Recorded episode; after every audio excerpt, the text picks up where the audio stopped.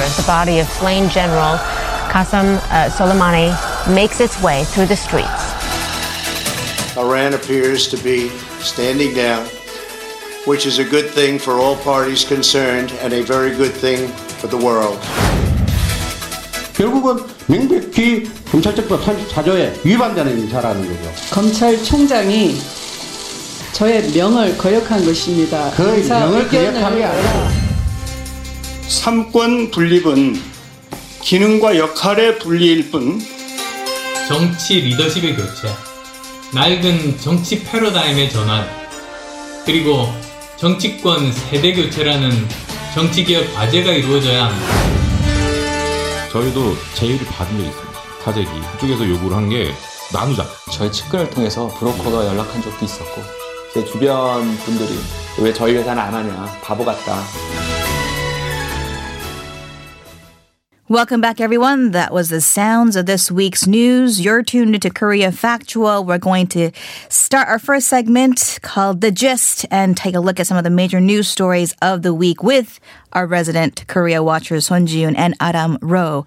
Good morning, guys. Good morning. Good morning. All right, let's go ahead and begin with those very, very high tensions we saw between the U.S. and Iran this week. Some saying, mm-hmm. are we going to the brink of war? Mm-hmm. But thankfully, things have toned down a bit, Adam. Yes, they have. And uh, President Trump, actually, in the middle of this week, he actually tempered the days of angry rhetoric that came uh, between both sides and suggested Iran was uh, standing down after it fired missiles at U.S. forces in Iraq. And uh, that attack was actually in retaliation to the U.S. killing of the top Iranian general Qasem Soleimani. Uh, Trump said the U.S. won't use military action, but that it will slap additional economic sanctions. And he added that no Americans were hurt in the missile attack. So that's probably the reasoning why he isn't taking military action. I think it would have been a different story if there were any American casualties. And Iran's foreign minister as well actually tweeted that Tehran does not want to see, quote, an escalation or war. Well, you may think that this has nothing to do with you, but in fact, it's not entirely relevant, uh, especially considering the fact that the U.S. has been strongly requesting Korea to send our soldiers to the uh, Strait of Hormuz. Thursday, Foreign Minister Kang Kyung-hwa said that the U.S. and Korea can always be on the same page, uh, considering bilateral relations with Middle Eastern countries. Now, this reluctance to take a strong stance on Middle Eastern countries is quite understandable, considering the fact that 70% of Korea's crude oil imports come through Hormuz, uh, which means that Korea has a lot on stake by following US's uh, request. On top of that, there is this military retaliation that we could receive from Iran, uh, which explains that Korea is being very careful. Now, the foreign minister added that the US has been consistently requesting the international society to participate in securing freedom of navigation and maritime security over the Hormuz Strait. However, uh, Korea is currently examining all circumstances uh, with the safety of its nationals and vessels at its priority. Now, thus, Korean government is yet to make up its mind on whether to send our soldiers uh, to the Strait of Hormuz. Yeah, you can bet the diplomatic uh, community has been working full force this week. And we'll talk about kind of the economic implications of this developing story in an upcoming segment, The Index. But let's go ahead and talk about a strange coincidence of sorts. A Ukrainian plane crashed in Iran moments after the takeoff from Tehran. And this came a few hours after the attacks on U.S. forces.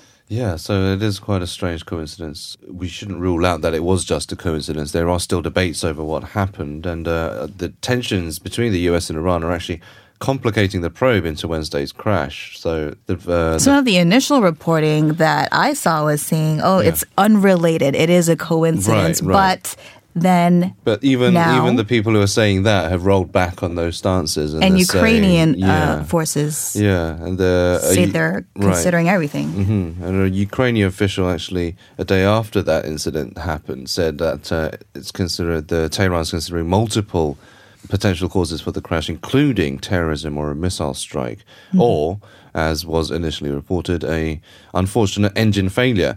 Uh, the Ukraine was also suspecting an engine failure, but they rolled back on that stance as well. They, they say there could be foul play involved. And But the problem is that Iran is refusing to give Boeing, the manufacturer of the plane, uh, black boxes back to the firm. But Tehran's foreign minister has invited Boeing to take part in the official inquiry. So bit of mixed messages there. I don't know exactly what their intentions are. And Secretary of State Mike Pompeo has urged for complete cooperation.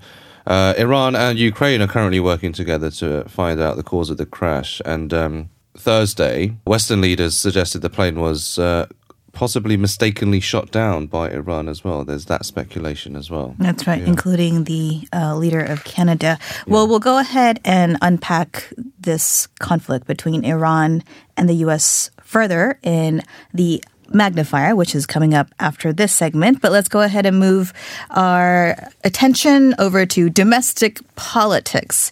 The new Justice Minister, Chu Mi-ae, has pressed ahead with a personnel reshuffle, and it is stirring some controversy, June. Yes, uh, Chu Mi-ae has been known for her strong commitment to take on Moon administration's reform drive. So not so long after her appointment, she put those words into action and her personnel reshuffle affected some 32 prosecutors, including those who were looking into corruption charges against officials with a connection to the Moon administration, which uh, ended up stirring some controversy in the political scene. Now, Prosecutors' Offices Act requires justice ministers to consult Prosecutor General prior to the reshuffle. Now, this time, Chu reportedly called in Prosecutor General Yoon only 30 minutes prior to convening an appointment uh, or transfer committee. Now, prosecutors decried her reshuffle, saying that they were excluded in the process. Chu later explained that although she asked the prosecutor general to voice out on the reshuffle, it was the prosecutor general who was disobedient to her orders, as you heard in the soundbites in the beginning. Now, Chu also added that she didn't just call in the prosecutor general just 30 minutes before the uh, convening of the committee. She also also asked the prosecutor general to voice out the day before that and also had an hour long phone call during which the prosecutor general would not say. Even after the committee, she said she waited uh, for the prosecutor general for six hours, canceling all her later appointments, but the prosecutor general did not show up. She said this was part of a regular reshuffle aimed at filling in vacancies. Yeah, and it's uh, ruffling quite a few feathers in the uh, conservative realm as well. Conservative lawyers have actually announced they will sue the president for power abuse after that uh, reshuffle, and uh, they say the president is interfering with the probe into several of his aides who are suspected of um, various scandals. Yeah, and has ignored the position of the prosecutor general, so kind of demined him in the process. Yeah. Mm. Well, similar threats were actually made by the main opposition as well, because LKP warned that it will sue the new justice minister for abuse of power for the unexpectedly wide and large reshuffle. Now, many government officials are currently indicted for abuse of power, including An Tae-geun, uh, the former director of public prosecutors, who was sentenced to two years of jail time after sexually harassing a female prosecutor and uh, transferring her to a different department to contain the rumor from spreading. Uh, however, later this week, Supreme Court ordered the lower court to review its decision, uh, saying An's acts do not fully constitute abuse of power.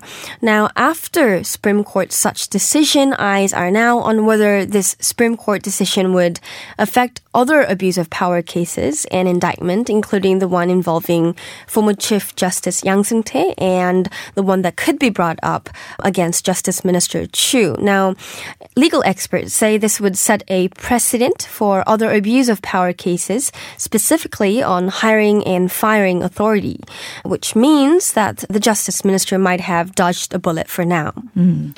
And a couple other political uh, items to go through the hearing for Prime Minister nominee Chung Se-kyun. Mm-hmm. Chung Se-kyun took place this week with rival parties bickering once more.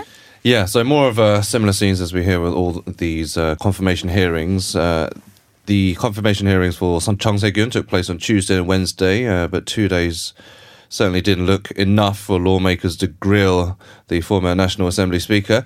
Uh, a report on the hearing is yet to be made and could take some time as there are still some unfinished discussions to be made and uh, opposition parties.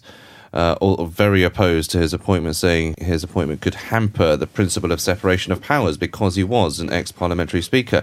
Uh, the main opposition, L- uh, LKP, lashed out at speculation that Chung may have uh, exerted his influence to help his aide receive favours from a state urban development operator uh, in Hwasong, which Chung denies. Uh, the hearing was also mired in controversy over the lack of materials put forward. And this is usually the case because materials tend not to be presented when it's disadvantageous to the person in question. And uh, questions have also been raised as to whether a review panel looking into Chung uh, eligibility will be formed amid this uh, ongoing political bickering. Mm, I believe there's other uh, points Yeah. to be made. In other domestic politic news, Mm. uh, Ahn Cheol-soo, the ex-chief of the minor opposition Bareunmirae Party, issued a New Year's message for his old party, and it wasn't that bright actually. He issued an apology saying the current state of the minor opposition is which is mired in a, an in-house feud at the moment, was uh, his responsibility, and he vowed to transform Korean politics with integrity. He said he has reflected and learnt from his past mistakes, vowing to help the people, and as we heard last week, uh, has returned or has announced he is returning to politics after a one-year hiatus. But he's still in the US, and he hasn't specified when he will return. So Mhm. eyes will be on when he will. And meanwhile, the countdown to the parliamentary elections Yes. is on. Finally, before we go, let's talk about a headline out of the world of K-pop. Speculations are arising this week that artists, some, maybe a few, have been manipulating music charts to top the list. June. Right. So these speculations have been sparked by an SBS investigative journalism show called Unanswered Questions. Now, in this program, it looked into unethical chart topping tactics uh, some K pop artists uh, resorted to. Now, this has put the entire Korean pop industry under intense scrutiny now. After the show aired, some management agencies said uh, that the chart toppers were the result of their legitimate viral marketing tactics. However, uh, there are very opposing testimonies that contradict uh, what they're saying. Testimonies are springing out everywhere, including from artists themselves. And in the program, some artists explained that they've been offered to pay for services that will put their music on the top of the chart. There were other testimonies that management agencies take advantage of macro tactics that will boost the number of streamings for specific songs. They would insert a USIM on a computer and play the same song using tens of thousands of accounts, uh, increasing the number of streamings. Uh, management agencies have struck back by voluntarily requesting investigations, but it seems like the speculations won't easily go away.